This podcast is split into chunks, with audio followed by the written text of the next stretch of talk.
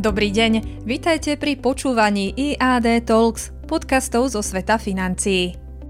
Čo prinieslo stretnutie krajín G7 v Bavorsku?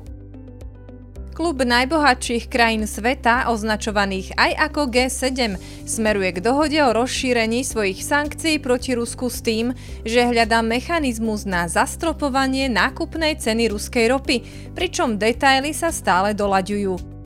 Tento krok, o ktorom sa od nedele diskutuje na trojdňovom samite G7 v Bavorských Alpách, by pribudol k zákazu nákupu ruského zlata. Zástupcovia krajín G7 prezentovali, že ropa je pre Kremel najlukratívnejším vývozným artiklom, zatiaľ čo zlato tvorí významnú časť štátnych príjmov, ktoré financujú konflikt na Ukrajine. Podrobnosti o zastropovaní nákupných cien ropy, čím by sa vytvoril kartel kupujúcich západných krajín a ich spojencov a tiež zákaz dovozu zlata, ktorý navrhli USA, sa podľa troch predstaviteľov v súčasnosti dokončujú pred záverom samitu v útorok. Ministerka financií Janet Jelenová pred stretnutím G7 uviedla, že USA sú zapojené do mimoriadne aktívnych rozhovorov s európskymi spojencami o snahách vytvoriť kartel kupujúcich a stanoviť strop pre cenu ruskej ropy. Na presadenie takéhoto stropu minulý týždeň povedala, že úradníci preverujú možnú výnimku zo zákazu Európskej únie poisťovať zásielky ruskej ropy, ktorá by poisťovniam umožnila pokrytie zásielky ruskej ropy iba v prípade, že predajná cena spadá pod strop.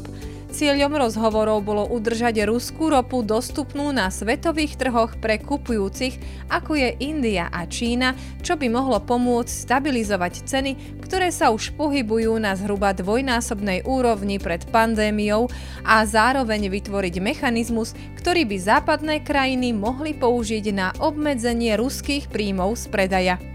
Talianský premiér Mario Draghi na stretnutí povedal, že cenový strop bude účinný voči Rusku, pretože zníži finančné toky do Moskvy a zároveň zníži infláciu, ktorá sa na západe prudko zvýšila a je čiastočne poháňaná cenami energií. Nemecko a ďalšie krajiny únie, ktoré sú silne závislé od ruského plynu, boli doteraz proti obmedzeniu alebo embargu na nákup plynu, pretože ich vlády sa snažia zabezpečiť alternatívne zdroje dodávok. Charles Michel, predseda Európskej rady, ktorá zastupuje národné vlády Európskej únie, potvrdil, že o návrhu sa rokuje, no na jeho prijatie je potrebný súhlas všetkých 27 členov únie.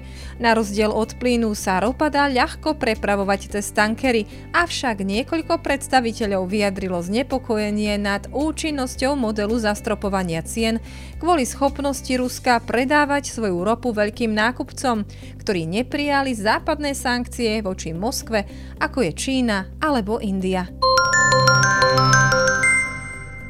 Tohto týždňový komentár pre vás pripravil Robert Bučič, portfólio manažére IAD Investments. Počúvajte nás aj na budúce.